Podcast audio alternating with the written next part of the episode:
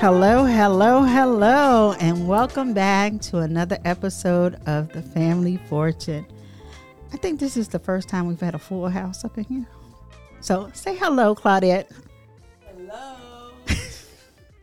She's back, at least observing. Malcolm's over in the corner doing what he would l- normally like to only do, which is run the soundboard. But we have a special guest today. And our special.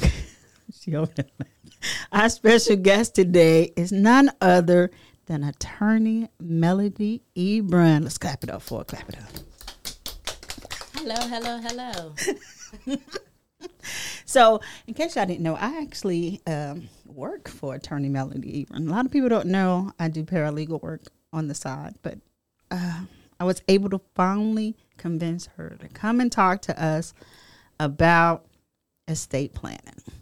So, we all think we all kind of have ideas and concepts of what an estate plan is.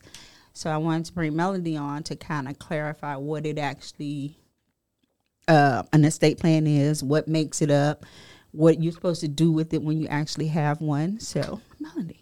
Okay, okay. Easy question, I guess. Estate planning is pretty much laying out your wishes once you're no longer here.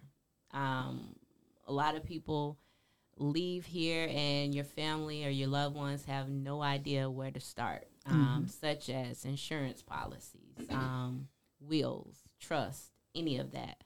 So estate planning covers all of that. Those are the big things. It even covers some small things such as your final wishes, where you want to be buried, how you wish to dispose of your body, what you may want to wear, if you want to have a service. Small things like that um, all cover estate planning. And it's key these days to actually look into your assets, what you have, so that the things you work hard for go to your family and your loved ones and not to the state. Okay. I'm glad you explained that because before I actually started working for you, even though in the back of my head I knew what an estate plan was, for most people, the estate plan is just a will or just a trust. But it's so much more, as you just said, it's everything that deals with your life and how you want things to um, take place once you're no longer here, how you want all your assets, which is what's the ex- definition of an asset? An asset can mean anything that you own. Okay, so all the stuff that you own goes to where you want it to go to. Correct. And that, that can be something as small as the clothes in your closet. What do you want to do with those things? Um, the car, if you own it. Now, if you're still paying a lender, you do not own it. So that would not be considered your asset. So anything that you own outright, Oh, um, those things will be considered assets. So if you own a house, you're married and you own a house, does that mean it automatically the house and you're still paying mortgage on it, or even if you're not, does that mean that automatically goes to the surviving spouse? Not if you are paying a mortgage. Then it goes back to the lender. Well, if both of your names are on that mortgage, then all you have to do is contact the lender, let them know, you know, my spouse has passed, provide that death certificate, and then at that time they may actually physically remove that person off that mortgage. Mm-hmm. And then if you want to have your deed changed or the information that's filed changed, you can. Or actually, you can leave it as it is for as long as you want sometimes. Um, but no, that particular person if the spouse passes, you don't have to worry about getting a new mortgage. Now, if you want to refi or something like that, then yes, you alone would have to go in and, and qualify for whatever benefits or um, reduced rates that may be out there at that point. But um, your lender will sometimes make you jump through some hoops. Okay. That's things I did not know. Did y'all know this? Did you know that? Nope, nope. Did not know all that. And I should know it. huh? Not about the mortgage. Yeah, not about the mortgage for sure. Mainly, I don't think I've ever been concerned about it because I don't have a house, but it's not about me. Um, also, you mentioned um, all the different um, documents and everything else. So, what is your recommendation for those documents? You know, for so people know if something happens or something passed. What would you suggest, like storage or what have you? Give it, give them the documents to hold whoever you want to have as your representative? What do you recommend? Uh, probably a little bit of both. Um, sometimes for my senior clients, I recommend that their um, main or attending physician has a copy mm-hmm. of the will or maybe even your um, what we used to call a living will or your durable power of attorney so that the doctor will know your wishes if or how long you may want to remain on um, life support or something like that um, you can also give it to the actual beneficiary um, a lot of us don't have those conversations with the beneficiary. Mm-hmm. So you may actually want to discuss their role that you have given to them before you pass so that they they will know and actually accept it and be prepared for it. So I would say give it to them. Um, definitely maybe keep it in some type of safe security box if you have that. Um, and you can also file it. But here's the thing if you go down and file it um, with the clerk of court, wherever you live. If you don't tell your relatives, they're not going to even know that it's there. So you still need to make sure someone close to you knows that that document actually exists. Oh wow.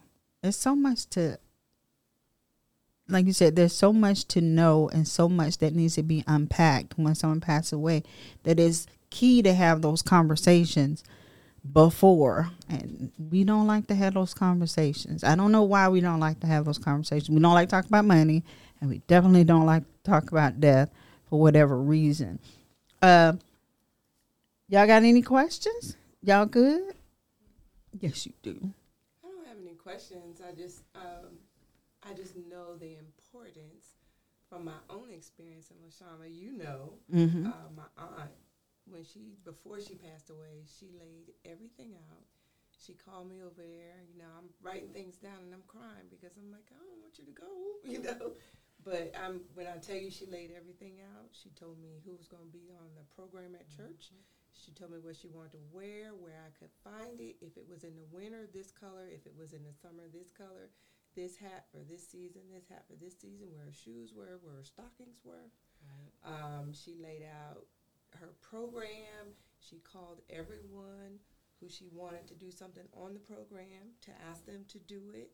Um, she died here in Georgia, but she was going to be buried in New Jersey, so she called all her old church members from New Jersey and told them me and my mother would be coming up there, take care of us. This is what we needed.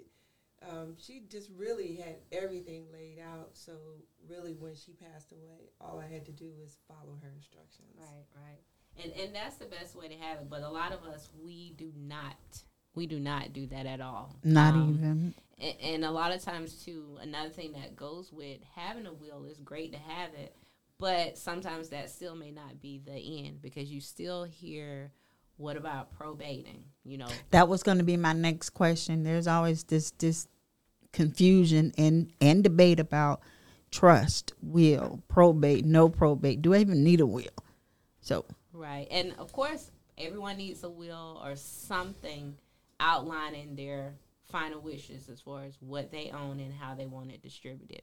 Um, probate comes into play. If you have a will, you still have to have that will probated. Um, if you don't have a will, you still have to go to probate court. Mm-hmm. Um, and these are mainly for those individuals that may have something lingering, whether it be a bank account, that needs to be closed or they want to have access to those funds. Just because, you know, your grandmother left you over her estate in the actual will, the bank could care less, you know, about mm-hmm. the actual mm-hmm. document itself. They want to actually see that you now have been given those letters through probate court to actually now either close that account out, pull money out of that account, or whatever you need to do with it. So, and you can only have that power through the um, banking institute by probating the estate. Okay, so let me make sure I'm repeat what you just said. So with a probate, probate is actually giving a designated person, a representative or the executor, the authority to handle pretty much any and everything that deals with a deceased person's um, estate or property. And that's correct. And okay. it's called letters. They give you letters that's of administration. Mm-hmm. Um, and in the will, you will actually designate your designatee or person that the administrator or the executor of the estate. And then that person will then go to probate court and file to get those letters. And um, sometimes depending on the size of the estate or even just the decedent or the person that's, that has passed away um, there may or may not be bond requirements where sometimes they trust you but they don't trust you Mm-hmm. so you may have to go through you know getting insured so make to make sure if you do anything that you're not supposed to do with that estate your bonding and is covered so um I think I would get bonded anyway because you never know. Somebody's crazy cousin or whatever gonna come out the woodwork and be like, "Oh, such and such happened," or "I didn't get such and such." Um, excuse me. Yes, you see my bond. I'm covered. whatever. But yeah. Oh my goodness, there's so much to unpack. It's It is so much to unpack, and I'm there's so much more we can talk about. But we're short though. So what we're gonna do is we're gonna try to get her to come back very, very soon. very, very soon to um talk some more about this. Ain't that right, Claudia? And I know Malcolm would be appreciative because then you don't have to speak. You can just sit over there and push the buttons. well to be continued on that yes, to be continued on this. This was a good subject and good topic. And you were nervous for no reason.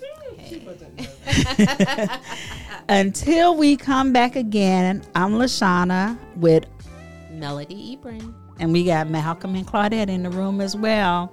Until then, this is the Family Fortune. We'll talk to y'all later. Bye.